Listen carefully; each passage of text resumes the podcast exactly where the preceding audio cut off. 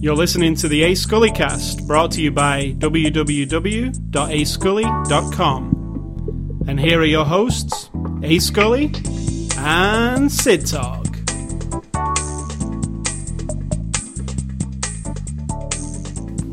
Alright, Sid Talk, so this isn't the Halloween show, but you're going to talk about a movie you saw this week, or some a movie series that you're watching right now that is still to do with horror. This isn't the before the after the show. It is. We were just talking about it, and you was telling Yeah, me about all the few different minutes ones. ago. So that was before, right? Yeah. So it was.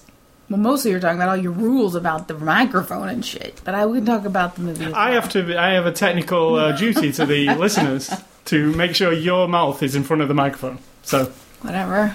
Okay. Which one do you want to talk about? I don't. You're talking to the listeners about what is it? What is? Which one? There's two. What is it though?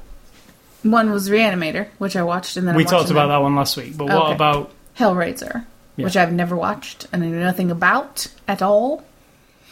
And I watched the first one this Well, you week. did know about them, right? You've seen Pinhead. I've never. I knew nothing about it except maybe the cover with the pinhead and nothing else. I knew nothing. Didn't know it was about sadomasochism or that it was what it is. And I, I love the whole concept. And the more of them I see, the more I like it. They're all very different. Well, the first two are a little more close because they're more in the same time frame, same people and stuff uh, involved.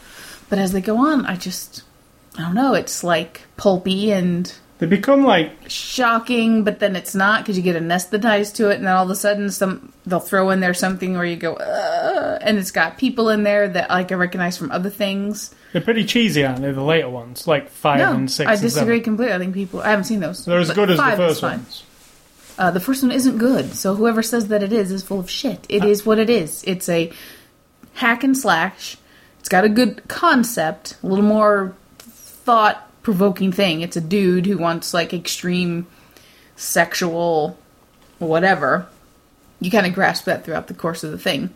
He gets sucked into hell with the Cenobites, and then he comes back to life because it's some blood and blah blah blah and basically there's a there, we're bridging the gap with this puzzle box between hell and our world and the first one is just it's messy it's poorly edited it's lots of s- lots of heavy breathing and running and and it's just of its time But doesn't make it good just because a lot of people watched it when they were 16 years old and were like holy shit that's awesome The book was renowned as a really good horror book. Um, in fact, the renowned or like horror people liked it yeah, it was it was a real best best selling novel. That's the reason it got picked up as a movie. yeah i'm sure i know at least one person who would roll their eyes at you No, I'm talking like people who just read popular fiction. Yeah. it, it was a a number one, like a Stephen King book. right because it was shocking Yeah. that's the thing that's the thing i think people mistake it's not cup quality but it might be if you haven't ever experienced a movie like that and it was 1985 and it's totally different i mean it was that was kind of kicking off the horror world late 70s and 80s you know that and you're young it can stick in your mind that it's like totally awesome and so gruesome and you cannot forget the image of Pinhead. It's it's actually really pretty. but you know what the first one i was like is that it yeah, I think that's he came into his own a bit more further. He wasn't as it went on. creepy. He wasn't scary. The the girl with her throat opened up was scarier to me, and then later the girl with their brain exposed that was pretty creepy. But later, and it's not even he even isn't. You know, he's a dude who went to hell, becomes I don't want to spoil it for anybody, but he becomes what he is, and essentially he's just sort of the dark side of the human spirit, which to me isn't that scary, except that you know, they've been there, these Cenobots for bites or whatever they are. Cenobites? Cenobites, Forever and ever, so. But I really enjoy them. I like the one about the You time. don't you don't but think it went too far like Friday the Thirteenth movies? I haven't seen them all. I'm up to the um, Inferno. So I think that is number five. Right. But no, I don't. I think people are full of shit because they have an expectation and then they judge it based on the expectation. I have zero expe- I know nothing. I know nothing about and I don't have I'm not endeared to the first one. Like, ooh, it's precious. Don't mess with the concept because I don't give a shit. So I think that if you carry on the core idea that there is the realm of hell that you can like get sucked into and it's just this if your idea of hell is a never-ending torturous painful creepy fucking place then i think they keep doing it. Now when you start you know each one is of its times. Um, the early 90s you start getting like the characters are very of the 90s the dance club the style the goth kind of influences there you know the sort of like extremist versus early 90s where it's like huge corporations and very 80s greed stuff. You know like it's oh every single one of them. Now we're getting into i'm getting into the one where it's like about this cop guy and you get like i said the voiceovers and he's sort of tormented and i haven't seen it all but i like the one where you go back to when the box was created. I'm fine with that one. The one and that's the one that they go into space but it's not in space. It's like both you know? It's like in space and then it's back in history and it's fine. It's totally fine If you buy the DVD set, it comes in a, in that box. what box The Hellraiser Puzzle? puzzle box. Yeah, Uh, the puzzle's not that interesting. It open, it comes up and it turns and it it, looks pretty down. cool. I mean, it's just a cool visual, isn't it? Um, after you've seen it do its thing multiple times in a row, then you're like, "That's it." I mean, it in the beginning it shoots out weird CGI things from the '80s, and then later it opens up and it gets a little better with the graph, you know, with the look of it. But it's, you know, it is what it is.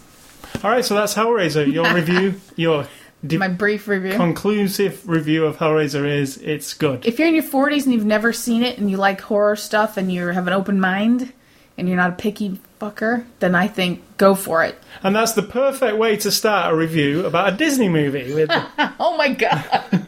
so, Do the Disney people listen to uh-huh. this? well, oh, they, if they, they've probably tuned out now. So, we promise we won't say the word "ucker" during the Disney What review. they're going to find, they'll be, they might be surprised if they hang around. Because as much as I love Hellraiser, Hellraiser and Monsters I Universe. also love Monsters, Monsters University.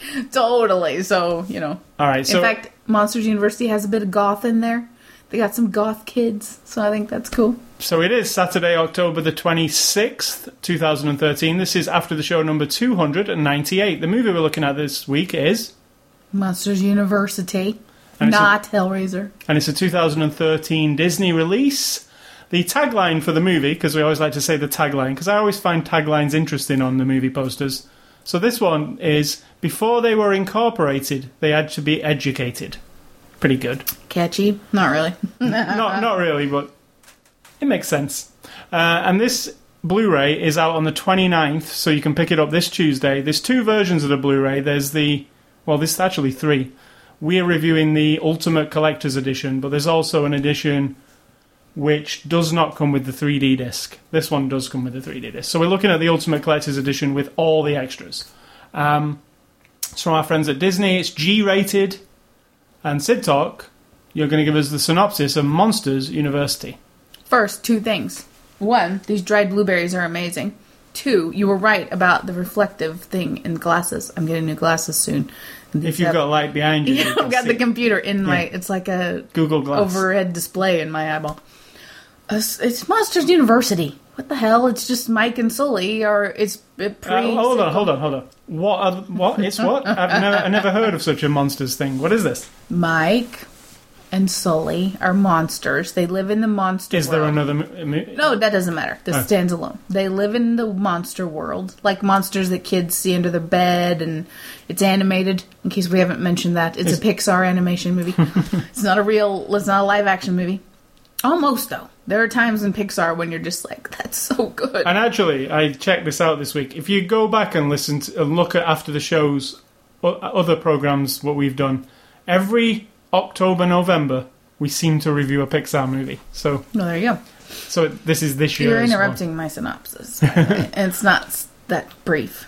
But Mike and Sully are monsters in the monster world. They go to the university where they can learn to be scarers. Because scarers, which I find a funny word for them to make them, it's a hard word to say, but the scarer is a monster who, with these portal doors to the human world, sneak through ki- into kids' rooms at night scare the kids, get capture the screams, and the screams power the world of the monsters.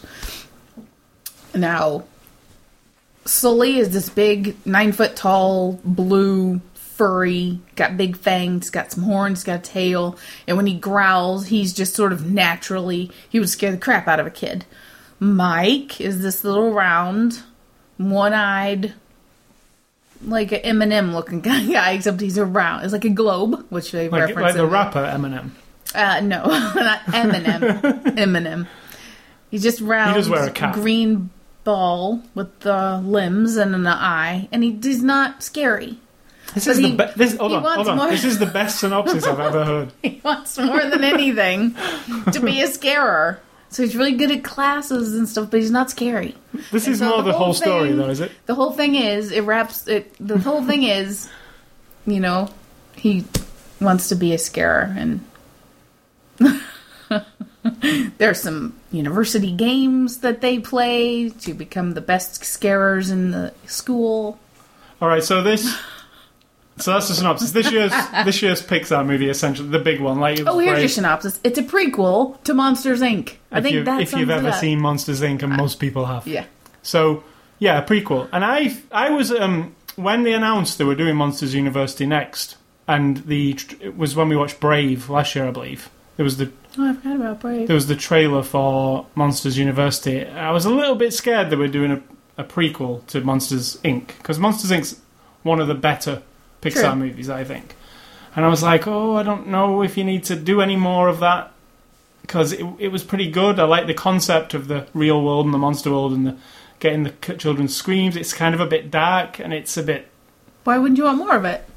I don't. I was thinking I don't want more of a prequel to it because I like. I would like further if you were going to do it like a, like the further adventures of them. Right. But what I feel, and we just watched Monsters University, how I feel this fits is I think Pixar are growing as a company, like, and I don't mean growing as a company getting bigger because they obviously are. We just watched some extras where the, the place they work in is huge. Yeah. But I think they're growing, like, story wise and emotionally. The stories are more emotional. Now, why I say that is Toy Story 3, I think it's one of their most emotional stories. Um, I think it's really sad, Toy Story 3. As Yeah. this whole. And Up is another one.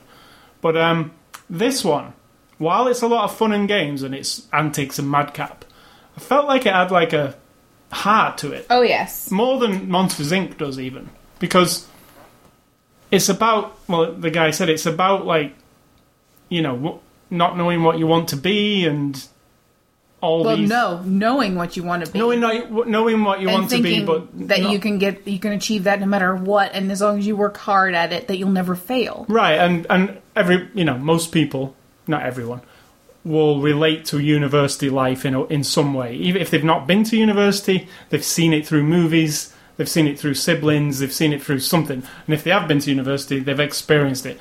I've never experienced um, american university but i feel like i know exactly what it is from movies. Social Network is a good one. you know? I, I feel like i've lived it somehow because i know all the little things and the jokes and they get them perfectly in here. There's lots of collegey I mean, it's obvious they went and studied everything at colleges and said, oh, you know, there's funny things that people do, and the lifestyle is this, and you know, the dorm is a certain way, and like, you know, I really like the beginning part where he's like excited and he's going to college, and he gets in the college and he's walking down the hallway, and he's like, oh, I'm going to open this door, and this is going to be my best friend for the rest of my life, who I, is behind the door, which is how people feel, right? No, it is not how you feel. Not at all. You feel like I'm scared shitless, and this person's gonna hate me, and I'm gonna fuck up every. Pardon me. I'm gonna But- screw up everything. but you know- I don't know how to talk to this person because they're from someplace completely different, and and I. That's So they feel. get it wrong. No, they're just I was they're thinking that was portraying what people Mike. think. Mike is an optimist. Yeah, Mike is like that's how I would feel, I guess. that you're about to make your best friend ever. like I'm going to spend four years with this person, and I'm Oh, you don't. in four years' time. We're obviously going to forge some Oh, you kind of don't get the same roommate for four years. Oh, you don't. No, no, no. Doesn't work that way. Right. Well, at least a year with somebody in close proximity. You're probably going to form some kind of bond with them in some way. Yeah. So anyway, um, Yeah, you don't think that way, but I thought obviously they didn't get it right then, but I'm not saying they didn't get it right. I'm saying for Mike, he's that per he is that kind of monster. He's very optimistic. He's very excited. So that's totally appropriate for him. but I think they got the university. Um, the, so yeah, I think this has got a heart. I think it's like emotional, even though it's not as emotional as Toy Story and Up, because they are very, very like obviously going for the jugular. Like we're They're going to about make death. you cry, or yeah, well, like Toy Story's not as that. Toy Story 3 is just about growing up and outgrowing something and that kind of thing, which is sad in a way, isn't it? You know, it's definitely very sad the end of Toy Story 3, even though it's not a sad ending. You feel, oh, you know. And Up obviously is extremely sad. If you can sit through the first two minutes of Up and not feel sad, Two? no, I think- yeah, I'm talking about what the montage at the beginning. Yeah. It's really sad that first two minutes. It's it's almost like wow, this is something from Disney. I can't believe they would go that Come on. They killed Bambi's mom. not in two minutes. No, it's not like the like when you make a movie, um, Disney especially, it'd be an uplifting thing, and then the emotion comes further on. The Lion King, Bambi is a Yeah. prime example, but that one's like right up the front. Uh, this is sad. Like now, it's immediately sad, and you're going to feel I'm sad. crying already, so what's the rest of this movie better cheer me up. Now, Monsters University is not that. No, no.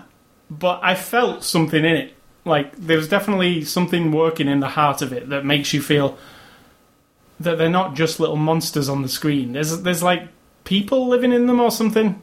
I, I don't mean that's don't mean literally. There's like people living in them characters. I mean the people who made it have injected themselves in their college life, things they've seen, feelings they went through.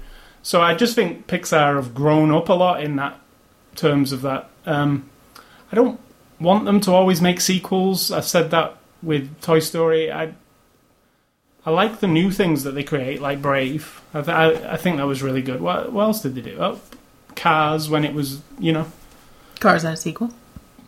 and it's got another one this year. Planes. Uh, technically. spin-off. Yeah. Um, so I really like this.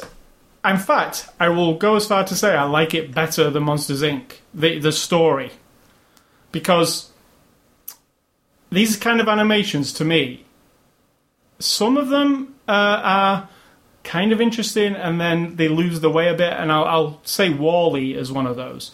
I think the first thirty minutes of WALL-E is like a masterpiece. I think it's fantastic with the no, no speaking, just the the whole everything's emoted and it's it, and then it kind of in the second half it's not as good. Agreed. Um, this one, You know my issue with WALL-E. yeah, and I think I would say the same for Wreck It Ralph. I'm in love with Wreck It Ralph because of the video game thing, and the first twenty minutes or so. I literally like I'm like this is you couldn't make anything better but then it loses it it gets a bit the sugar rush thing is a bit it's, it doesn't appeal to me um, and this appeals to me the whole way through and I like the concept of this you know people in college are competitive and there's the jocks and it's you know it's not it's not high level art or anything but it's this series of scary games or scare games or whatever it's called I found really interesting. Like I wanted to see what the next one was, and I wanted to see. And the one, the my favorite sequence in the whole movie is there's a, a race that they have to do, get from one end to another, and there's these little balls that when they touch monsters, monsters get swollen. It's like they're allergic to them, or Yeah, exactly. and uh, there's lots of monsters touching these tiny little balls and swelling up in funny ways. Like and it's like this weird race where they're changing shape and stuff. It's I found it really visually interesting and like funny, like actually funny. That you know sometimes the uh, I don't. That sometimes it's a bit mean spirited cartoons and stuff. Sometimes, find, yeah. but I don't think this one was. And it was really funny to see um, Mike when he was uh, like contorted at the end of that. yeah. He didn't even look like him, like- yeah. But yeah, that was my favourite sequence of the whole movie, the that race. But then it has a heart to it because the end thing, Yeah. the chow- the end, the last bit of the scary games, you know, there's a whole thing there that is emotional, like because it Very. and it's like what a friend would do for a friend, and Or You for know? themselves. yeah, a bit of both though, isn't it? I mean, it's like it's Yeah. But yeah, I, I think it is. I think they're, they're on a. I was going to say they're on a roll. Pixar. They have been for a long time. I often think, is this the one where the magic's going away a bit? But they seem to just keep pulling it off. And I would say that I like this better than the first one. Do you like it better than Bug's Life? No, because that one has a special place. exactly. Yeah. I can't quite undo my love of. If they said Life. they're making Bugs Life 2, and I just said to you I don't like sequels, really, I would be quite happy with that. with the same hypocrite. with the same characters. But there again, while I like Finding Nemo, and people are going to go, oh, I don't really care for a sequel to that, and I know that's the next one they're doing. Oh, is it? Yeah, Chasing Dory. Oh, Dory's awesome. Uh, Finding Dory? What are you, Chasing Dory? heartless? Do you have no heart? Yeah, but I do like um, uh, Finding Nemo, but it's not my favourite one of them all. Oh, Bugs Life obviously is. I like The Incredibles. I'd like to see more Oh, yeah, of The Incredibles is real. Yeah, you could do loads of things with the Incredibles. You could Yeah. do a prequel Yeah. to when back when the heroes were popular. I like how The Incredibles looks oh yeah. as well, because it was very distinctive. So what do you think of Monsters University? Were you a big fan of Monsters, Inc.? Yeah, um, big fan. I don't know. I really, really loved it. That was really fun. It doesn't hold a special place in my heart. I think I think I've seen it once. This one, I think what they do is, like you said, they've gone from, and this is an animation, so people like be like, of course they're two, not two dimensional animated characters, but now it's like you get everything when you start meeting Mike at the beginning. You get him as a little little monster, and he's you see his little emotion really in his cute, face, and he's like not he's not accepted by everyone, and that sets you up right away for. But he stays positive, and he's really determined, and you get more and more about him, and it's not it doesn't feel shallow. Like here's this determined nerdy little monster and then we're gonna move on it's more it really gives you time to like feel for him and like identify with him but not in a pitiful way. And i think that's where the those you know we see the meetings and stuff in uh, the extras. Extras. they must just mull the stuff over like over and over and over. And i think it, in this case it works. Because i'm once i meet him as a little monster and I, I'm already going, oh my god, look at him! He's so cute. And now it works. And he's so he's so innocent and happy, and he's he's willing to just he wants to be everybody's friend, and that carries on his whole. He's a whole character. He's not just this little monster dude in a movie. No, and I, I do believe this works. If you've never seen Monsters Inc., it doesn't matter. And if you have seen it, it it actually fits. It, it's slot. It's like a jig. They both slot Yeah. together. Uh, if you watch the end of this movie and the beginning of the, it, they fit together. And it it because you've seen the other one at the end, I was getting like these. Yeah, I want to watch it. That's yeah, what I felt like. I want to watch and it. And also like those little like, oh, well, I know I know that they're good friends. You know, like I know how this works. Like it, so I, it works both ways. I think if you've got a young child who'd never seen Monsters Inc. now, and you, this is the first one they see, that doesn't matter either because even the other way around it will work. exactly. Yeah. Well, yeah, yeah, exactly. Yeah, perfectly. It's not like you need any prior knowledge to them because you learn it throughout this movie. But um, I think also the choosing of the voices, you know, Billy Which ones Crystal. in particular? Yeah, I think it that plays a massive part into it because they really do. You know, it's not just talking into a microphone doing voices for characters.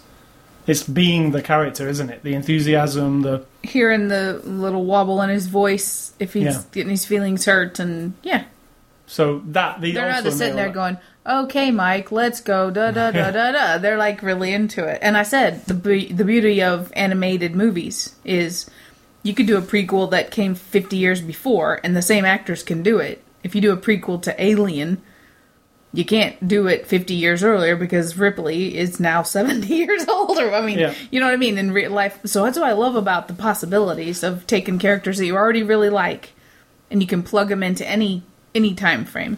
What I uh, also like here is um, the animation. Um, we saw a couple of clips from the original Monsters Inc., which was almost ten years ago now, and then Hmm. You know the animation from the the animation is amazing. What Pixar does. It Now. really is. I mean, it's Your it's- eye can't resolve it with your brain. No, you're the- looking at there's animation. de- there's fine detail on everything in this movie. They even said like there's like 50 characters with fur on them, and that was like a big deal because back when they did Monsters Inc. Actually, they said there were hundreds. yeah, well they said 50, but I don't. But there was one character in Monsters Inc. with fur on it, and they struggled to make that work. And it was like at the time technically amazing that they actually even pulled it off. Now, Exactly. they're- now the whole screen's full of fur because there's, there's like a room full of furry monsters, It was whole campus full. and it's just it's. What's interesting about Pixar movies, I always think, well, these are movies generated by computers, and I play a lot of video games, and you can't go back to certain video games because they look bad. I've said to you, like, when you go back and play the original Resident Evil, the memory you have of it is it's a great game, but it's very difficult to play it when you're used to such fidelity like now. Right. So this was a problem I was thinking with Pixar movies. Well, you know, if you go back to those early Pixar movies, they're probably going to look rudimentary and basic. But for some, I don't know how they've done it. They don't. They still look incredible. Like even go back to the original Toy Story, it doesn't look. Oh my god! Like look at what ten years does to Toy Story three. You know, they somehow fit together. There's no, they don't look dated. Maybe they will in 50 years' time, and you pick up Toy Story 1 and go, oh wow, they had one character on the screen at once. Maybe it's very. I don't know that that's noticeable. I think the quality of the animation is what you. But the quality of the animation on this and the Blu ray is amazing because they use the full screen. It's not a widescreen. Um, what do you call it? letterbox. Yeah, it's not a letterboxed movie. It, com- it fills your entire widescreen. So it's incredible. It's so colourful. There's detail everywhere. Like you know, like pe- cloth. I found they seem to do a lot better now. Like anything that's made of cloth, Yeah. it just looks. Um, I've also noticed people. They're not. They're the Pixar type of people, real people. I'm talking about because there there is the real world in this movie, and I'm talking about some policemen. If you you know what I'm talking about Yep. they are getting better at doing people. They were. Let's be honest. They were in silhouette, so and it's it just their shape. really realistic. oh, I disagree with the that. way they move. I disagree with that. They were chunked up, not proportioned. No, right. I I mean they look uh, like I was saying. They look like Pixar people, but the way if you look at back, and they really tried hard not to do people in the early, even in the original Toy Story. They said people are really difficult, so we keep it to a minimum. And you see people's legs and you see hands and stuff, and it looks a bit I think they're struggling still with expectations of a human and how do we not make it so it's awkward all the time versus our version of a human. And then you get used to it like up he's a human they're all human yeah, but they're but he's they've created exactly they've made them a certain way. Now the kids in this one they're very pixar kids humans but they look fine because we're used we understand now that's their version of a human I just think they've. They they got a lot better. Yeah. At, at people, they've got a lot better at detail in shots. Like, there's never a shot where there's nothing much going on. There's. no It seems like they. We've got to cram as many things as we can into this shot. So when you when you've got a kid who watches this 50 times, he's still seeing something new every time because definitely you'll definitely, if you look closely in the background, there's things going on. There's little jokes that you might have missed the first time round. So I think they are pretty much masters at what they do now, and I like what they do. I'm glad that they get to do it every year, and it doesn't go out of fashion because they tell some good stories. Um, I'd like to see them uh, just once. And they do kind of do this with their little short films, and there's an especially awesome short film that comes with this movie. I'll talk about it in a bit. But um, I'd like to see them do an adult story, Pixar. I'm not. I'm talking about like an actual adult story in their animation. Right, but then you're talking about humans who have to be. No, it doesn't have to be humans. Could be, but I'm talking about an actual story for adults. A Maybe sci- they could. sci-fi maybe they thing. could or- do an animated version of Hellraiser. No, but it could be a sci-fi thing, or it could be a, a, a futuristic. I'm thinking something, but actually not a cutesy. Yeah, I'd like to see them do something like that. Um, maybe they will eventually. I don't know because we we are everybody's growing up with Pixar as well as they, they're growing up. correct. I also noticed that like when we were watching the extras and the people who work at Pixar, they're also growing up, and I'm not talking about growing up like they're they're like our age, Getting middle age. yeah, of them, course. yeah. So that's probably why the movies are shifting in tone to more emotion. Well, like Lasseter, his whole life changed. Wasn't his friend, the cap, the his partner guy or whatever, died in that car wreck, and, And, then he did Jobs Cars. died. It was big friends. Right, but I mean that inspired the change of his mind. That's Yeah. why Cars had a diff- whole different emotional Right. thing behind it. So you know, things So- happen. So moving on to the cast here, and obviously this is an animated movie, so the cast is the voices of the characters. So Billy Crystal reprises his role of Mike. I think he's perfect. I'm not a Billy Crystal fan, to be honest, like big time. I like a few of his movies, Harry Met Sally, and that's the only one I can think of. right. City Slickers. Not really into that at all. Oh, all right. No. No, it's a bit. I don't know. I think you had to be like it at the time. It's one of those of, of the moment kind of movies, right? Mm, I like it. Yeah, because you grew up with it and you saw it. I didn't grow up with it. It was made well into my adult life. Uh, Hey, I th- I love how you perceive movies and dates. It's hilarious. I feel But- like it came out when I was like 15, 16. Oh no, it did not. no? But I'm not allowed to turn around and look it up. So my master has decided I can't touch my. So it came out in 2000. Nope, but I can't look it up. So John Goodman plays um, Sullivan, and uh, I'm not a John Goodman fan either, aside from the obvious. Monsters Inc. That's the obvious. Um, What is he in that you the love? Big Lebowski. He's is he in that? Yes. I've only seen that once too, and I don't think I was watching it very closely. Really? He was he was in Flight recently too, wasn't he? Yes, but he was the same as he is in everything else. Yeah. kinda. It Uh, wasn't Sully, but Yeah, I'm not. I'm n- was never a fan of Roseanne. Um, never watched it. In fact, what are you anti-American? I, I never. you don't like City Slickers, and you don't like Roseanne. That equals anti-American. but I think he does No, a not good. really. I think he does a good job here. You can tell it's him. Is one of the things that. Well, I, yeah, totally. Like it. Like sometimes I can't get his face out of my head when he's talking in the ca- in. as Sully. So it kind of affects me sometimes, but I know he's doing a good job. Which 'cause- face? His young face or his current face? No, his current face really. The one in flight. Billy Crystal wasn't in flight. No, J- John Goodman we're talking Oh, about. you just said Billy Crystal. Right, but we were talking about John yeah, Goodman. So. yeah. So um, Steve Buscemi uh, plays Randy. Um, and you'll you can remember. instantly tell it's Steve Buscemi. Of course. Um, and Randy's a pretty good character, I He thought. is. It's really fun to have him there because he's in Monsters Inc. Of course. And he's like a, this in this movie. He's like this flippy, flippity floppity wants to be with the cool kids.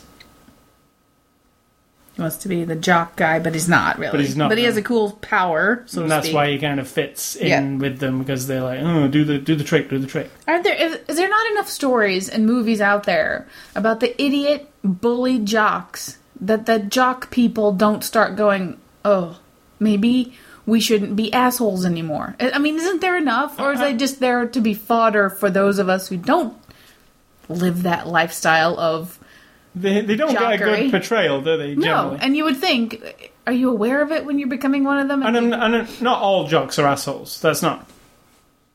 That's not a well, what's your definition? because of there jock? asshole. I mean, an athlete is different from a jock. A jock to me is the athlete jerk. Right, right. An athlete See, is an see- athlete. right, okay. See, jocks to me, and it's not an English term that we use at all. Right.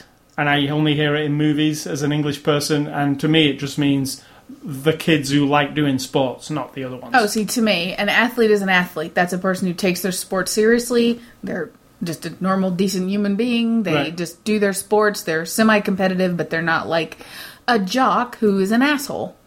they so- kind of uh, portray them as dumb first here, and yeah, complete jerks. Shallow and, and- but really I mean, they're of- not too severe in this one. They're pretty tame. Yeah, but it's pretty. You know what you've seen, what you normally see. Yes, exactly. Um, so Helen Mirren turns up here as Dean Hardscrabble. She's awesome. Yeah, That character is like when I you like think her of character as, as yeah, much as I when like you're her thinking voice. of monsters who are supposed to be scaring people, all of the monsters in this world are really kind of like cuddly toys. We're Yeah, not, none you of know, them scary. But she's scary. Yeah. She's like a winged dragon centipede kind of a thing, and she It's just creepy the way she moves But around. there's no one else like her. That's what I find really fascinating. That in the world, you don't. That's why she's like the master scarer of all time. Or I like the touch um, that she kind of doesn't like the light so much. So at the beginning, when Yeah. she flies in, she kind of pulls all the curtains around. So Yeah, she, yeah. And then lands in a shadow, like to look more kind of creepy. But yeah, and the way she kind of she's obviously she's a centipede slash, dragon. but the centipede part of her is. Uh, we've just watched uh, a centipede movie. We won't mention it during a Disney uh, review, but Do you think no one can figure it out? it, it added an extra. A really horrific centipede movie. If you want to look up horror and centipede, you're gonna find it. But this, um, we talked about it last How week. about a Disney version of that one? no, there's your there's your next Pixar Mm-hmm. movie. so yeah, she was great, and that character was well drawn and Oh, she was beautiful. Well, not the drawn. texture of her skin Yeah. and everything. and just creepy. But then Helen Mirren. Uh, She was hard on the outside, soft on the inside. So, sort of. She didn't crumble and become like mushy mushy like some hard characters in movies we see. Then all of a sudden we like my like Sully. Okay, he was the big monster. He was supposed to be really super scary, but we all understand he's a total cuddly. He's a nice guy on the inside. She, she just sort of kind of maybe will like give you a little tiny bit of encouragement but she doesn't break her hardcore exterior at all. She doesn't become like there's no weaknesses to her at all, which I really like. um, I'd put down Alfred Molina as Professor Knight, but he's really in it. Like Who is he? it's very minimal. He's the baddie from Spider Man. The yeah, that that guy. I don't remember. You know, that guy. Oh, that guy. yeah, he's Doc Ock. he's yeah, he's the professor in this. I do know him. It's pretty minimal. I think of him as uh, Frida's wife. yeah, that guy. Yeah. Yeah. Um, and Nathan Fillion plays Johnny Worthington, who we're just talking about the jock guy with the collar up, and that's Nathan Fillion from uh, Firefly, the captain from Firefly. Um, Hmm. And he's not a jock guy. No. He's like he's more like a Pixar guy, like a more of a nerdy kind of. So it's interesting to hear him, and it's. At first, I thought it was Nolan North from video games, and I was like, "Is See, Nolan Nolan needs to get in a Pixar. has Nolan North crossed over to movies?" I was, I, it sounds a lot like Nolan North, and I was like, oh, "Maybe he's a Was- voice actor." Was Nolan North in Wreck It Ralph? No, he wasn't. That is shameful. He just does video games I know, but that's and TV shows. but that but So at first, I thought it was Nolan North, but it's Nathan F- Fillion who. If you're a Firefly, fan, Firefly's you on know my list exactly to who watch is. next. Yeah, it's a good. series I I've watched never it all. seen. It's good. It's on, it's a shame though because it's uh, You get hungry they for it. cancelled and it, it's so gone. there's no ending or anything. It, but it, you know, I, I, it bugs me that a bit because it, obvious they were going for something and they never got to do it.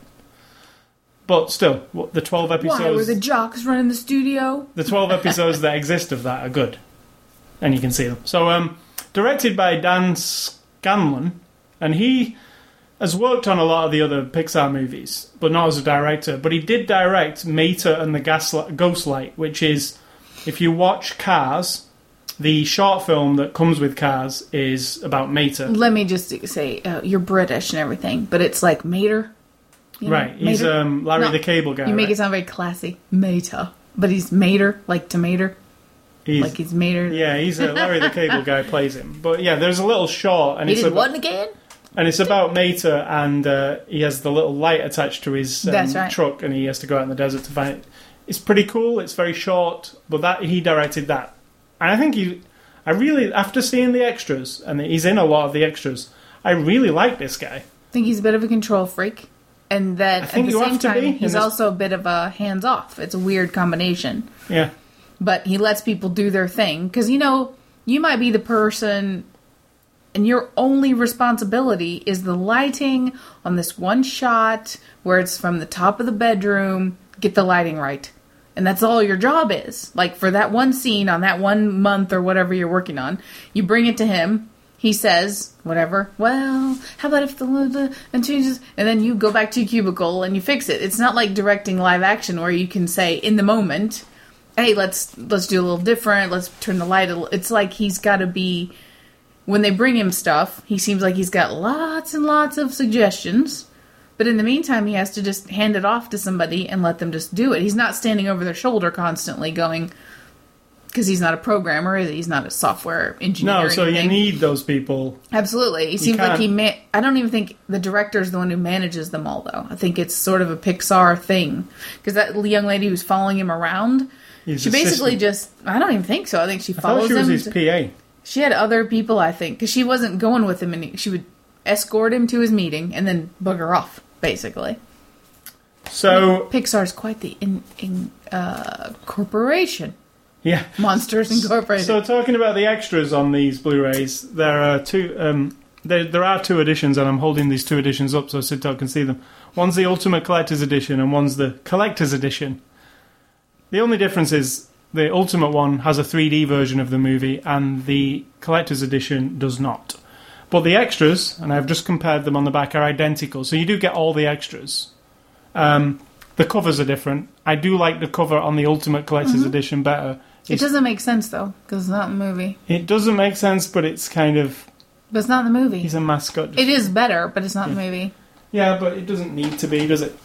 Oh, well, yes, actually it does. No, because that isn't in the movie either. So what if you saw the star? It is. All the people are in the movie. Not in they're that just pose. standing. I know. That's the that, movie but they're all in there. That that never happened. So that's like saying on the cover of After Earth over there, if you saw Will Smith laying on the ground with bullet holes in his head on the cover, and then you go to the movie expecting holy crap, and then that never happens, it does matter.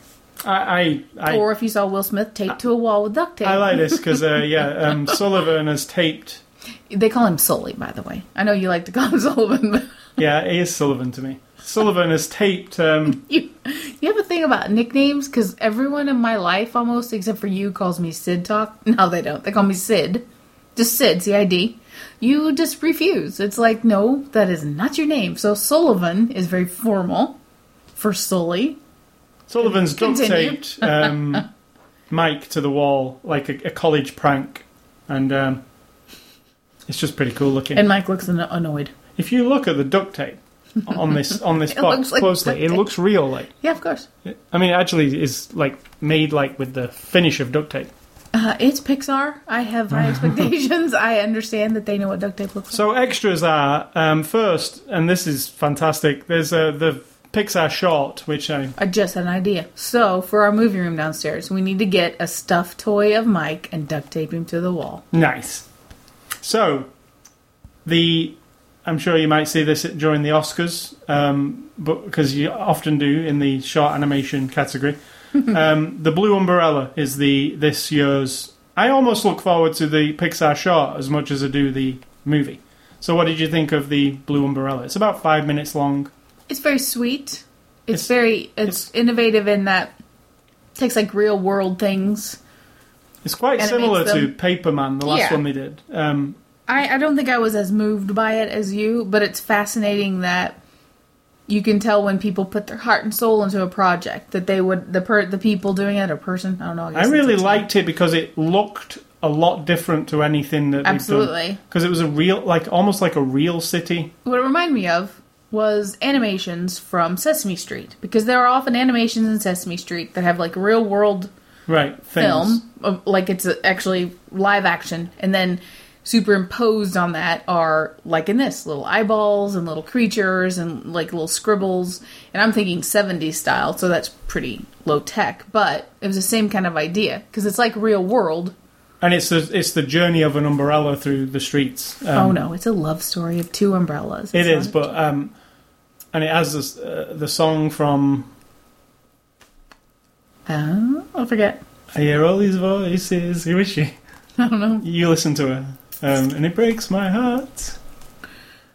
Who Oh. Regina Spektor. Regina Spektor did the song for it, so, so it's. Uh, I thought you would have noticed. You did a good away. job there. No, I didn't talked. notice. I listened to that album so many times. Well, as soon as she did I not? sang the, she doesn't sing any lyrics in the in the. It's um, she's really kind of yodeling or something. It's just like. eh, eh, eh, eh. Then no, I didn't recognize her, but now I will for watching yeah, you again. would if you see it. Um, so yeah, I really liked it, but yeah, it did remind me a bit of Paperman, and I did really like Paperman too because I like the really. Paperman was more looked like an anime to me, though. It was kind of they took like an anime style to that one. And just so everybody knows, you are romantic and you love little love stories that are just genuine, nice love stories. And Not was- sappy, just nice. And love that was a stories. good one. Um, yes. So uh, there's also an audio commentary that you can listen to, and then there's a bunch of featurettes, and they broke down into different. There's campus life, story school, scare games, monthropology, Welcome to MU, Music Appreciation, Scare Tactics, Colour and Light, Paths to Pixar MU Edition, Furry Monsters, Art Gallery, and Promo Pics. So, Paths to Pixar MU Edition was interesting. We watched it was um, like people at Pixar who tell you about what they did before they came to Pixar and what how they got the job. Yeah. And I it's like pretty that. interesting, yeah, because like you know, I like the one guy who was showing you his rejection letter from Pixar. Well, four of them had mentioned all their rejection Yeah. letters. Yeah. and how even like this letter like inspired them more like because it did say we liked your illustrations And one one sentence that said, "We were impressed with your submission." so That's that was said. enough for Yeah. them to carry on and submit again and eventually get the job um, and then there was another thing called um, campus life which was superb i thought it was like they they put a documentary the dvd team as they called them in the building, Pixar building, for a whole day to show you what happens during a whole day of making Monsters University. And it primarily follow, follows the director and what he does most of the day. But I mean, it even shows you what happens at lunchtime Yeah. and, and how they get their dinners and just those things really make a to me they make me feel more like I understand what how they make this movie. You know, it's a lot of meetings. It's a lot of watching really rough footage and criticizing it to each other, saying, uh, "That doesn't look quite right." And Maybe if he puts his change hand up here, maybe he should put his hand down there. And if you see, you know, It looks very laborious, and may I say, and they probably would say, often tedious, sure, so it's a job. long hours, ultimately. um, and really intense. It seemed very intense to me for that director, because obviously everything's on his shoulders, right, to come up with a movie at the end of it. Um, interesting that the director. I actually really like the director after seeing that. His personality came through in that whole thing. I thought. Definitely. And he rides the he takes a They all leave in the cars. he takes a trolley, a subway, and a bus to work, and then he takes the bus, the subway, and the trolley back home. And he's the director of the Yeah. movie. And at the end, it's got him. He's outside Pixar's campus, stood waiting at the bus stop. And he's like, "Yeah, they're all going home in the cars and not giving me a ride. not giving me a ride." But you know, it just seemed really, you know. And he didn't live. I was thinking, oh, maybe he just lives really close, but it wasn't so close, was it? Had didn't seem like it. um, but yeah, you really get. I like those features, and if you go all the way back to Toy Story, the Blu-ray or the DVD for Toy Story, there's one similar one where j- they follow John Lasseter around for a day. Um, but I thought this one was done better because I like seeing technical. And it was a little more aspects. casual. There wasn't. It wasn't produced. or right. It anything, wasn't yeah. like come with me to our room of fun. Or it wasn't like a head pops up every once in a while and says a sentence. Like first of all, you're what? Okay, here's here's the scene for a bad documentary on Yeah. a film set. Okay, here's the scene. People are sitting at a conference table. They're having a meeting and they're talking about Sully's head. And then the next thing you see is a person's face that says, "Yeah, we were in a meeting um, Yeah. around this big table and we were talking about Sully's head." And Yeah. then the next thing is everyone's eating lunch, and then a head pops up and goes, "Yeah," and then we were eating lunch, and you're just like, "I'm not a fucking idiot." Like that's what reality quote unquote shows do, and I like this doesn't do that. So no, I really it's, like it's that. really good. But um, you see John Lasseter a couple of times here, but he's he doesn't really speak to the camera, does he? I mean, He didn't at all. He had nothing to do with it. No, it. he's just in some of the meetings. Um, but it, that's beside the point. It's not his No. movie, this one. But um, it's a bunch of extras. In fact, it takes a whole extra disc to, to house all these extras. So um, if you're a fan of Pixar, you don't even. It's not even. I find this like an event every year when the Pixar movie comes out that you get a Pixar movie, a Pixar short, and a bunch of behind the scenes at Pixar. And like every year, I feel like I know that company a little bit better. yeah. And this year's has been this Monsters University. I think it's one of the best extras packages because I really do like to see what they eat for dinner. and like, how does that how does that impact your viewing of the movie? it just I like to see the be- I like to see behind the curtain, and you really do uh, in this in these documentaries here. And I like to see the mundane, tedious, like a guy sat at his desk just animating something, which we see here. Yep, I agree. I like it too. Instead of like being all glossy and flashy, no, we go into this guy's office, and what are you doing? And he says, "Well, I'm just trying to make these books fall off a shelf and make it look proper." And it's more. I'm like, yeah, what is he doing? What Yeah, I can sit he there and watch him Yeah, I want to know what it. Yeah. I want to see all the. What's he doing there? Oh, he's using a tablet. He's like, wake up. yeah, it's all that. I I, I want to see the in. You know, if I, I, went love in watching them draw on their big tablet. right, and if I went into their offices, like if you said, oh, you can come and have a look, that's what I'd be looking at. I'd be like, oh, what's? Oh, look, he's got a Toy Story figure on his desk. You know, this it's all the detail, isn't it? When you're in Yeah. a place that makes it all up, but you kind of see it here. So. I'm very uh, excitable about this. I love it. So in conclusion, Monsters University, Love it. they haven't let us down. It's um I can go from Hellraiser to Monsters University, no problem, because I love them both for different reasons. Love being a very loose word in terms of a movie person. I totally get the high concept of one and the guts and the gore, and the high concept of the other one with like human stories plugged into these animated characters. actually that that's one thing we didn't mention on Monsters University. It if you're an adult, which we are, with no kids, um, Which we are. it still works. There's a lot of, and I'm not talking adult content. I'm No, talking no. things that adults will know. Well, yeah, because most children haven't been to college. No, so so it works both both ends because kids are going to be like, wow, there's these cool games that they play in, and like they have to win these challenges. And like, if you want to pretend that animated movies are, you're like, oh, those are for kids. Just uh, then don't watch it. But don't watch it and then be like rolling your eyes all the time and don't be I- cynical about like Pixar movies. I like um, animated movies. I, I really do. I do too. Um, not all of them. Sometimes it's a bit. I'm just not interested in the What's an example of one you weren't interested in? Cars 2. Mulan. I wasn't really into at Yeah. all. I, ca- I can remember watching it and going, ah, I just don't. didn't- Pocahontas, I didn't really care about it. Didn't about. really. Yeah, there's there's some of the ones that are like renowned as like the best ones ever that didn't really hit with me properly. Like Aladdin, I didn't really wasn't really into it. I don't I- think that's considered best ever. I don't think The Lion King is like the the best thing ever. Like people do think. I I think the ones where they burst into song often. Ah, there we go. There's your. There's the hitch that you don't like because Monsters Inc. doesn't have that. No, I don't think any Pixar one has songs, does it? A- At all? Like Well, the montage at the beginning of Up obviously is a song. yeah, but no, like It's not like a musical. the characters stop and sing something like um, Little Mermaid or whatever. You know what I mean? Like Little Mermaid's another one didn't appeal to me in the slightest, but it's I one of hear you. It's one of Disney's biggest ever hits. Like so, yeah, it's not always, but Pixar. I'm thinking of always. I don't think I've seen a bad one. I know uh, people don't like Cars, but I really like Cars. There too. Yeah. In fact, Cars 2 was less for me. Oh, it was Cars 2 last year, not Brave, like I said earlier. Brave was the year before. Was it? Yeah, Holy so it was crap. Cars 2 last year. So, yeah.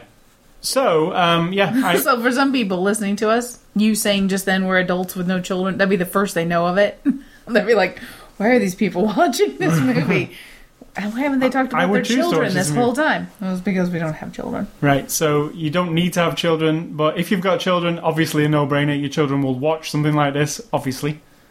If you have no children, Obviously, what are you saying? Every children has to be indoctrinated into the Pixar Disney world? I mean, little children. Yeah, I'm It's saying. colourful, it's fun. I can't see how any Any good parent could refuse. No. so, so thanks to Disney for the Blu-ray, and next week's Blu-ray review will be After Earth, starring William and Jaden Smith. Uh, William Smith, nice. You are so formal. I love it. He is William. William Smith. He's the Fresh Prince. Come on, come on. Um, He's the Fresh Prince of Bel Air. No matter what you say. uh, and directed by M Night Shyamalan, Written by your friend. Gary Whitta. We'll talk friend. about that. He's not your friend. We'll talk about it next week. So After Earth, we will review next week. Uh, new movie game. So this is called Movie Year. It's not the new movie game. It's not new anymore, but we'll have a new one soon enough. All right. And it is one of us says a movie, and the other one has to remember or conjure up, conjure up the year. All right, so yours is Toy Story. Hmm. The original Toy Story. The first Pixar movie. 1999. Wow. What? Is that right? No. Oh. 1995. Oh. Why? Wow. I'm close. Just I thought you were going to be one year away and you wasn't. I was close. Holy shit. Okay, so I got that one wrong. Don't look at my screen. Because. Because. I'm not looking. It's Well, where'd it go? Here we go. Ah, oh yeah. Okay, Scarface. Scarface would be Time's up. no, Nine- there's no time limit. 1983. Oh wow. Are you sure? No, because you the face you're pulling. But I'm just going with that. Yeah, that's right. Oh, it is. See what a good actress I am? you were convinced that you'd made a horrible mistake. I was thinking 82 uh, first, and then oh, if I could have got you to change your answer. Scheisse. you should ask me about Scarface. Obviously, I know that one. You weren't 100% confident, but now you know. 83. And then that's the game. See, I'm getting a little tired of that game, so hopefully it's going to be ending soon. So, What mo- was the other idea for a game that we had? oh, I don't know. I can't pull it straight out of my head. We'll think of one. Yeah. So, movie recommendations. I am going with uh, on the theme of Monsters University.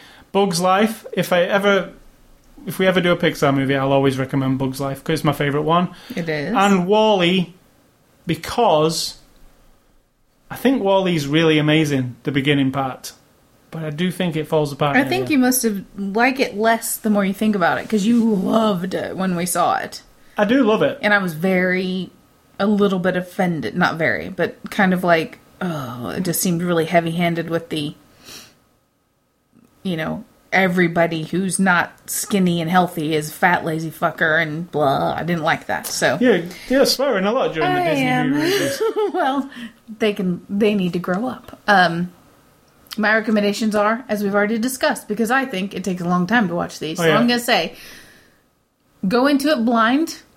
The Hellraiser series, just soak it up, you know, just start from scratch and watch them all.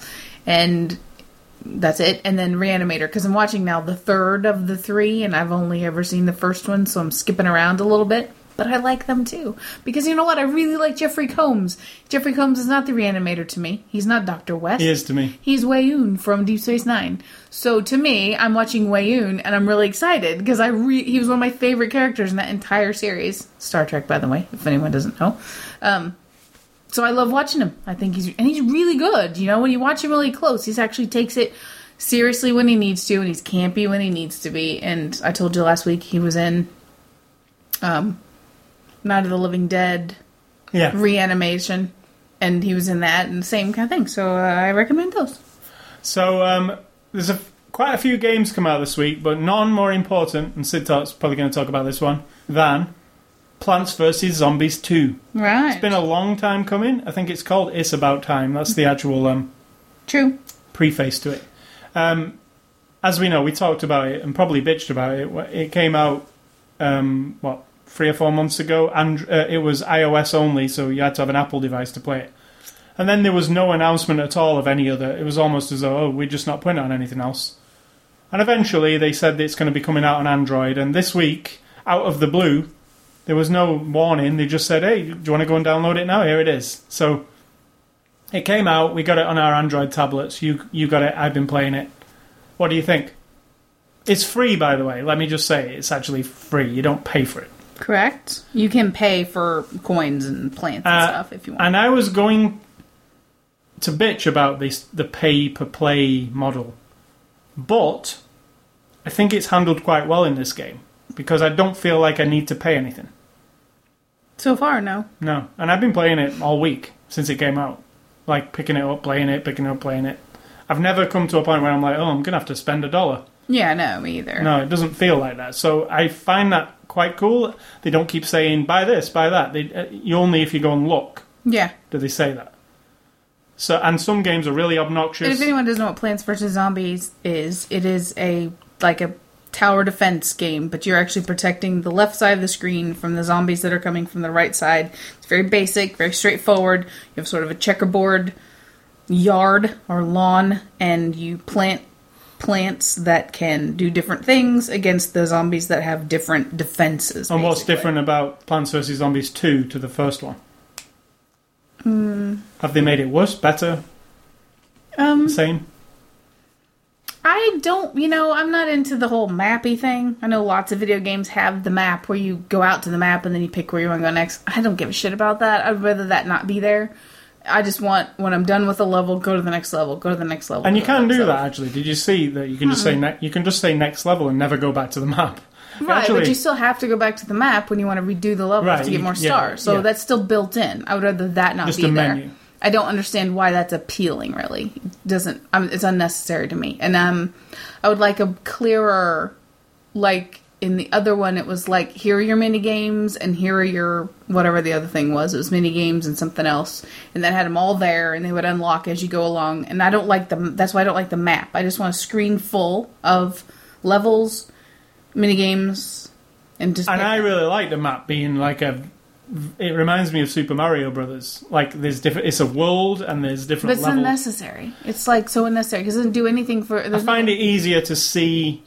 Like I've I've got only got two stars on that one, three stars, on, and it can go. wouldn't be easier than a a grid. table yeah that's what i but other than that i'm not i'm not a huge my finger doesn't work great on tablets and i've also tried the stylus and i kind of have the same issue i don't know if it's just my stylus or what but the tablet isn't my favorite thing i would rather be on the pc i don't like looking down all the time at it i can't get comfortable i can't figure out I can try to use two fingers, try to use both hands, and then like your hand's in the way. I just like looking straight ahead at my computer screen. I have more intuition with that than I do with my finger going around and it not working. About, let's say, probably enough, like 20% of the time, my first thing doesn't do it. So I'm getting used to having to change the position of my finger. So that kind of slows me down. But the content, picking the plants, defeating the zombies, and it's got little different little things in there. I like the challenges where it's like, don't buy something for 45 seconds Yeah, like and all that kind of stuff. Those are fun. They're, they're almost that like there because they, they know that there are people who love Plants vs Zombies and You want an extra us. challenge, Yeah. like like not just to do the same thing, just try a different thing. Exactly. They're really cool. Like finish this level in thirty seconds. There was one that I just did. Hmm. it was a very brief thing. It was just like here's ten zombies, but you've got thirty seconds to get rid of them, and it's like that's pretty cool. Like they're like little mini games. yeah, I like that. Yeah, um, and I thought personally that it would be. Or I, I didn't think That'd it'd be be horrible. good on a tablet. I didn't think, It's fine. I just am not. but I but I don't I, like to. prefer I don't on like to PC. accomplish anything on a tablet. no, I, mean don't- I prefer it on the PC. Yeah. I, I I would. I'll play it all the way through on the tablet. There's no doubt, and it, I don't have an issue. I can play it. It works just fine. Can Uh, you get it on the PC? No. Eventually it will, I'm sure, but um, I I feel like it might end up as a Windows 8 game, to be honest, like in their store. But um, I find it fine on the tablet. I just would rather use a mouse and keyboard because that is how I played the original one. But um, I just feel like it's more. In, it's better. I don't know why, but I have better hand-eye coordination when my hand is over here on the mouse than I do with my hand right on the screen, and I have no idea why. Because I draw. I mean, I don't have right any. now. I can do it as well as I can, and it just takes a little bit of adjustment to. Yeah, but if you keep your hand there and you're doing it, then half the screen's covered up, and then if you're doing this constantly, My tablet's a lot smaller. so moving your hand off of it constantly to get out of the way get out of the way, then the timing is like you've got to kind of. Yeah, you know. I- I've not had an issue with like, oh crap, I can't do it fast enough. But there again, my screen's a bit smaller, so I don't have to move as much. Right. think about it. So, um, I think it's really good for, especially because it's free. I, I thought that was going to be a warning sign that it was going to be a load of Mm-hmm. crap, and we were going to be like so annoyed that we have to pay a load of money to play it.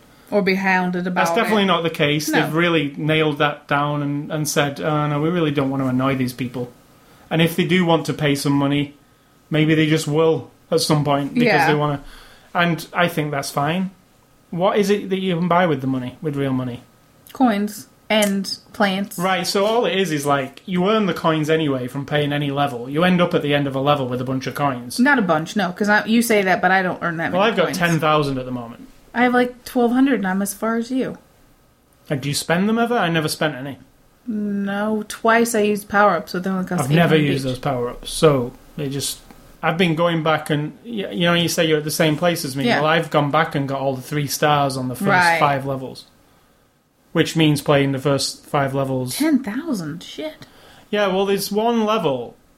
Um, if you go back you get to a certain point where it says now challenges are unlocked. Go back and get the stars on each level. Have you got to that bit? Um, no. Right, when, so. when you do get that bit, you go back to level one, and you can play level one three more times, and each time there's a different. Oh wait, where the three stars come up and then Yeah. you do the challenges? Yeah, I'm doing that. Right, so I've done the first five levels, all three stars now.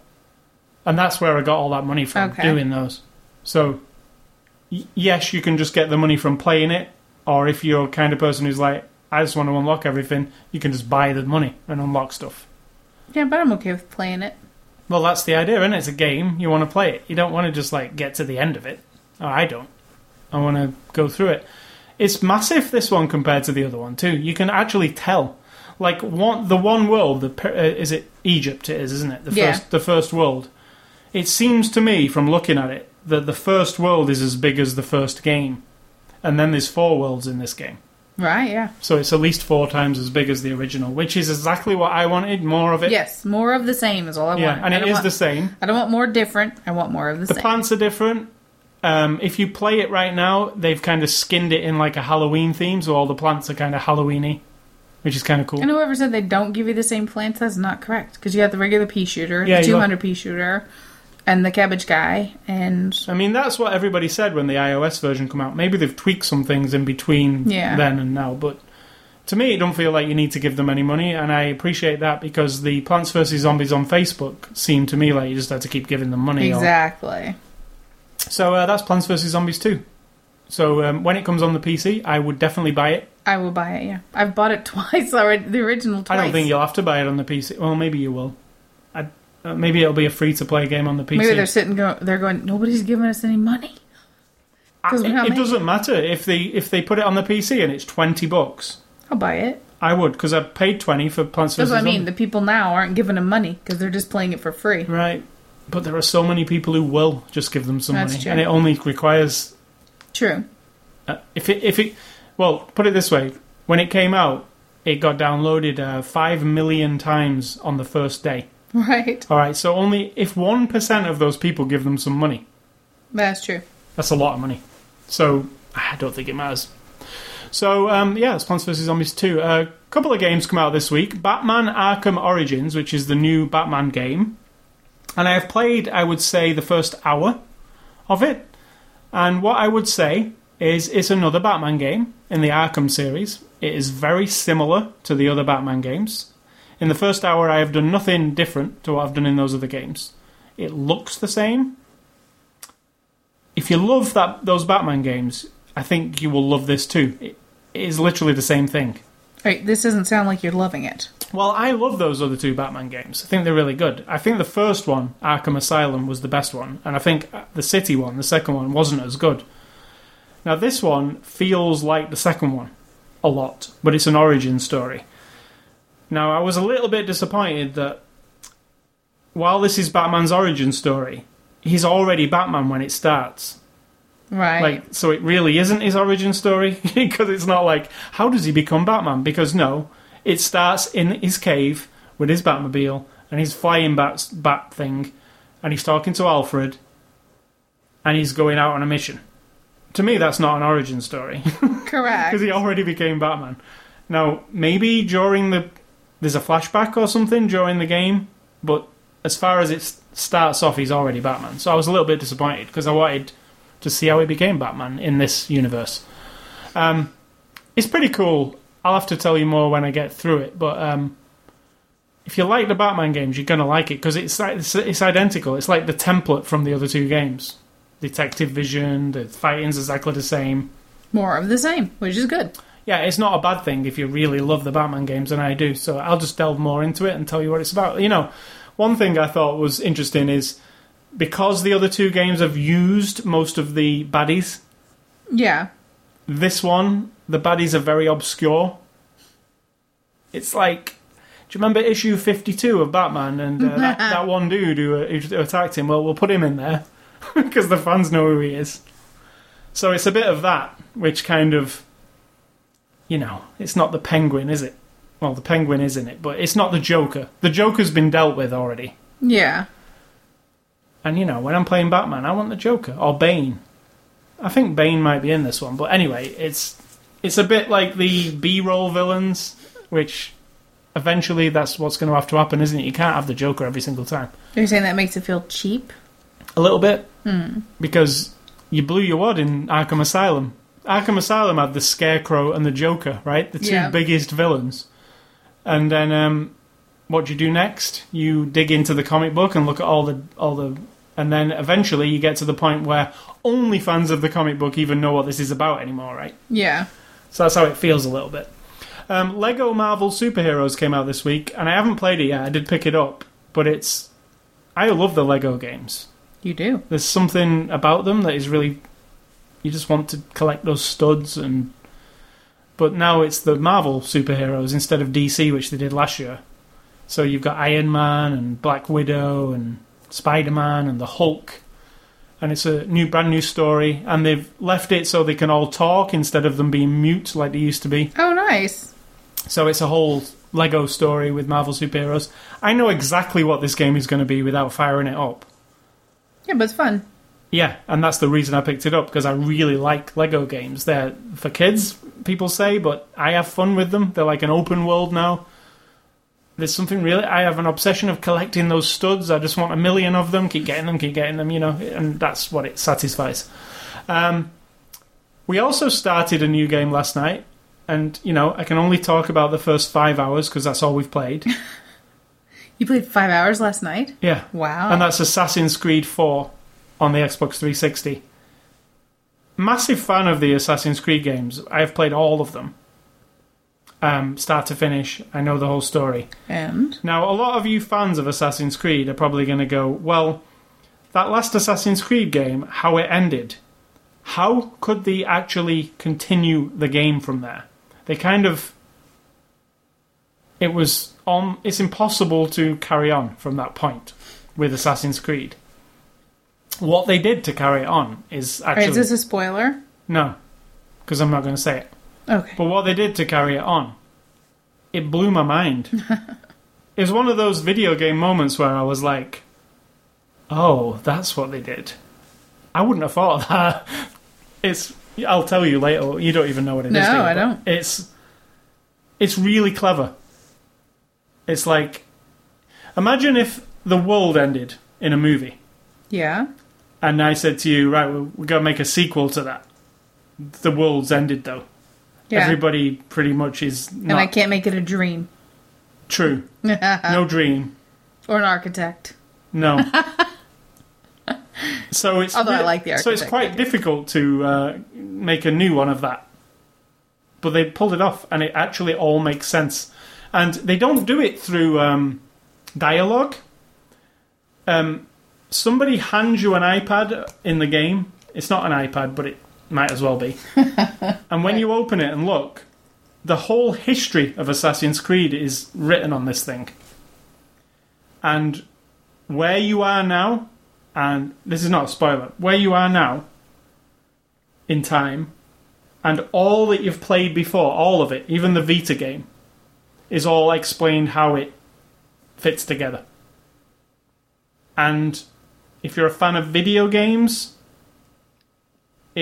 and video game lore and all that stuff, it all kind of comes Nice. around. So it is. It, it, I was like, I didn't expect that. I expected some dumb. Was it a cabin in the woods moment for you? Yeah, it's like that. Okay. It- It's like, oh, like it's satisfying and it works perfectly. Now the game itself, you um, it takes place. It's a new guy. It's in the Caribbean. It's in the times of uh, pirates, and you're a pirate. And it's more open world this time. It's not like go here, get a mission, go there, do the mission, go there. You can do all that. There is missions. There's side stuff like normal, but there's a lot of this. Here's your ship, and why don't you just go and sail around the Caribbean and see what you can find? right. and you can stop at different islands and you can dig up treasure all the piratey things that you might think you would be able to do in a pirate game it looks gorgeous It does. And this is on the 360 there is a next generation version of this also coming next month for the ps4 and the xbox one and it looks amazing on the 360 so i can i can't even imagine what the next gen version would look like if it even i mean it's obviously going to look better because it's on the new systems but it looks good enough on the 360. It's hard to believe how good it looks. Um, I love the Assassin's Creed games. I love what they've done here. It's definitely an interesting setting. Who doesn't love pirates?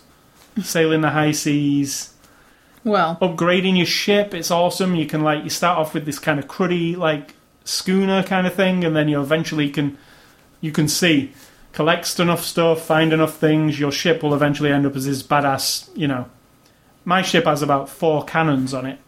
I've seen ships that have like you know those big ships in Pirates of the Caribbean where Yeah. they've got like layers of Oh, decks yeah, with yeah. all cannons. Yeah, you eventually end up like that. So it's like living the life of a pirate. That's the idea of it. Like, and the the big twist, which I'm not saying, no, don't say anything kind of brings it. it all together. So Very nice. Assassin's Creed 4, it's um, out this week, and um, it'll also be out for next generation consoles in a couple of weeks. So, anything else that I played? No. Battlefield 4 comes out this week on Tuesday. I'll talk about that next week. And my final thing is, I have started to read Morrissey's autobiography. If you don't know who Morrissey is, he's the lead singer of The Smiths. He's also a solo artist. Um, the, The, the Smiths. the Smiths don't exist anymore. The Smiths are a band from the 80s from my hometown of Manchester. Um, I've always loved them, still love them. And today you've introduced me. I mean, we've had the music. I've just never listened to it really. And Right. now I, you're right. It's really compelling. And I love his voice. I think he's. I think they're very different. Um, they don't sound like another band. It's interesting his voice, you know. Mm-hmm. Um, and he's wrote an autobi- He's wrote his autobiography. Um, and he's a really interesting dude. There's a lot of in- if you're into the music of the Smiths or just like the music scene throughout the 80s and 90s, especially in Manchester, England, which was a big Manchester's been a place for a lot of music came from He's that. also vegan and very activist minded. He's also vegan. and He talks about that in the book. Talks about the why the Smiths split up and his solo career, and you know his whole life story. So uh, it is available now, um, and it's really pretty cheap. It's like four four pound. if you- you're in England, you can get it. Yeah, And if you're here and online, you can get it. yeah, and it's about four pound, which is about eight dollars, which is not bad for a book. Yeah, it's probably about seven seven dollars maybe, but it's not double. Yeah, seven dollars. But then the other week I was like, oh, I really would like to read this autobiography. It was somebody, and I just went on my Nook and I went in the store and I was like, oh, you know, this was an American one. I think it might have been Simon Cowell or somebody like that. I was like, uh, I'd be interested in reading that. And I got to the store and it's like, yeah, Simon Cowell's digital ebook. It, it might not have been him, but that was one I wanted to read, and um, it was twenty nine ninety nine. Oh my god. And I was like, what? Why is it so much? It's Why? just a Oh. D ebook, God. you know. Well, because they think it's the content you're buying, not the book, not the Yeah. paper. I ended up not not reading whatever it was because I looked and went. "Pfft." You got the five dollar Morrissey, so he's like the bargain basement autobiography. I think it was his intention that people should. It shouldn't Yeah. be a ridiculous price for a book. So that's my stuff for this week. Battlefield Four comes next week, and um, I will tell you about that then. Sidtor, what's for dinner? Tonight I will be making some sweet potato mash, as you like to call it, or smash mashed sweet potatoes, some zucchini, beans, and some sauce of some kind, white sauce or something. I'm not sure. And I'm making some homemade bread, flatbread, and some homemade something I've invented, which is some regular bread dough. And on the inside, I've got these blueberries and raisins and brown sugar and some almond meal. I just kind of, I don't know. They're like cinnamon rolls, but with that in the middle instead. Those are rising at the moment. When we're done, I'll be baking them. We shall. I'll report back next week. Right. So that's it. So my Um, advice Advice, yes. was my advice, Get your eyes checked. and why? Would well, this was that? my advice actually to you. yes. I said to you the other day. you said something about. I'm sick of wearing my glasses all the time. No, no, I think it was this that tipped me over to tell you to go and do it. Was uh, oh yeah, when I watch a movie, there's usually two of everything, or, or like there's a border around something. Yeah. Oh, when I'm looking at text, there's like two, Two or three two or everything. three. I'm like, ah, this doesn't sound. and I only wear cheap, non-prescription, like Yeah. Walgreen glasses, and I have for a couple of years now. It keeps getting really worse. And I said to you, your eyes are probably pretty bad. You need to go and have them checked. And were your eyes bad? no, they weren't that bad. Can Well- you see me? Do you know what I look like? Of course, I can see you. I can tell you this: that the eye doctor looked at me and he said, "You are really good at compensating." I said, "What? What do you mean?" and he'd been doing the eye test, you know, and he'd seen me, and I'd kind of tilt my head a little, even in the thing I was trying to like tilt, and I don't really strain my eyes to see things. I kind of do the opposite. I try to let my eyes, I blink a lot and then relax my eyeball so I can see things far away.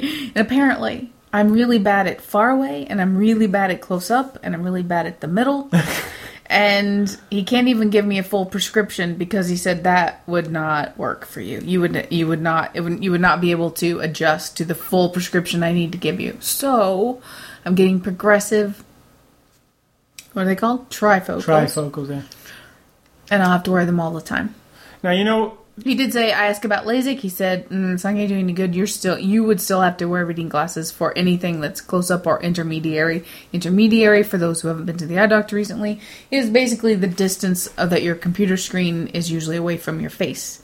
A book that you're reading is close up, and then like your TV or everything else is like me, if I read a book close up, I'm better without my glasses, right? If uh, intermediate, intermediate, um, my glasses are, ju- are just right. It's like I'm far enough away from my computer for my glasses. But like, you have full something where your eyes do on change. their own Yeah, make something crispy clear. And my problem is I cannot crispy clear up anything. Blacks aren't black, and everything has a little double ghost, a ghost and a shadow. I tell you what's amazing when you get a new pair of glasses, or you just put your glasses on, but a new pair in, in particular. Blacks look really black, and second, everything looks brighter. Yeah. Well, he said actually this will make it darker just because they're so bad. Right, everything always looks bright. I'm always like, wow, my monitor's too bright, or you know, it seems everything just seems super bright all of a sudden with new new lenses. Yeah. I had my eyes dilated, so that was a fun day. I like it because I'm weird. You know, and you kind of like I've never had it done. What do they do? Just drop something into your eye? Oh, this I'm sitting there picking out glasses. This one lovely young lady is helping me, and then this other lovely young, young lady comes over my shoulder with some bottles, and she goes, "We're just gonna put a couple drops in your eyes." And, oh, is that all they do? and she just leaned my, she like delicately pushed my head back with her finger, and I said, "I'm not good at things going in my eye. I just I've never been." She goes, "Oh, that's okay." Yeah, well, no, because I was like, uh, and she goes, "Okay, let's try that one more time."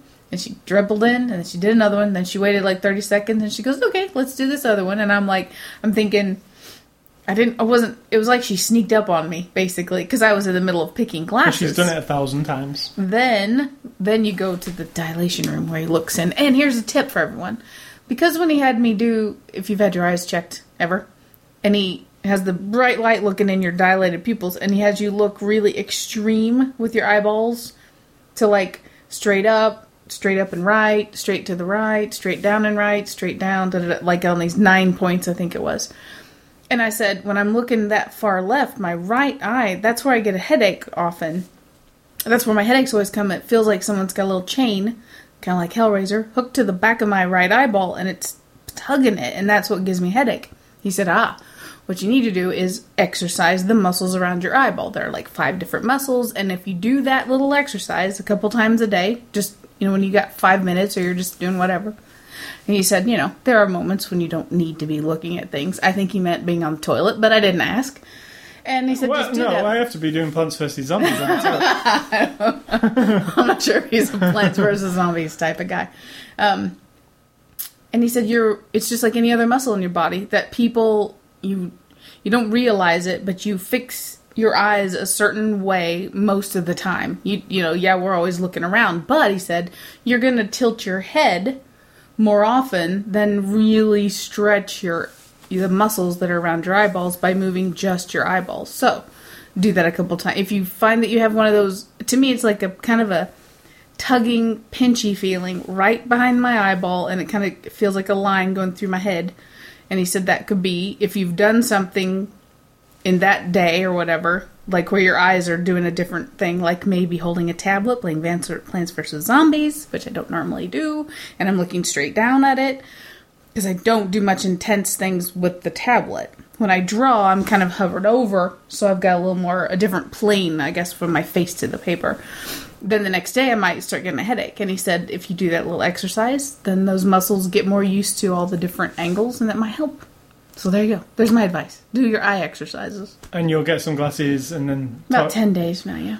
All right, so I want to remind you about our website, ascully.com, sidtalk.com. Catch us on Twitter, Facebook, the Zune Marketplace for this podcast, or iTunes, or the RSS feed, ascully.com. Click on the word podcast, you can download it. Or you can go to Stitcher, which is our new place where there's a, po- our podcast is. Email feedback to me at ascully at ascully.com. Don't email SidTalk because she can't see you or hear you. Wait 10 days and then I can hear, I can hear fine. In fact, that is your next medical test, I'm telling you. Wives unite. What? Husbands can't freaking hear anything. What? And they don't have very good senses of humor. What? What are you saying? did, did you any? Did any of you listeners hear any noises? Something going on? Don't be insulting. All right. So, um, thanks for listening. Stay classy, Mr. Sullivan. Nice. And um, nice. And I'm going to say think for yourselves because if you're not doing it, someone is doing it for you.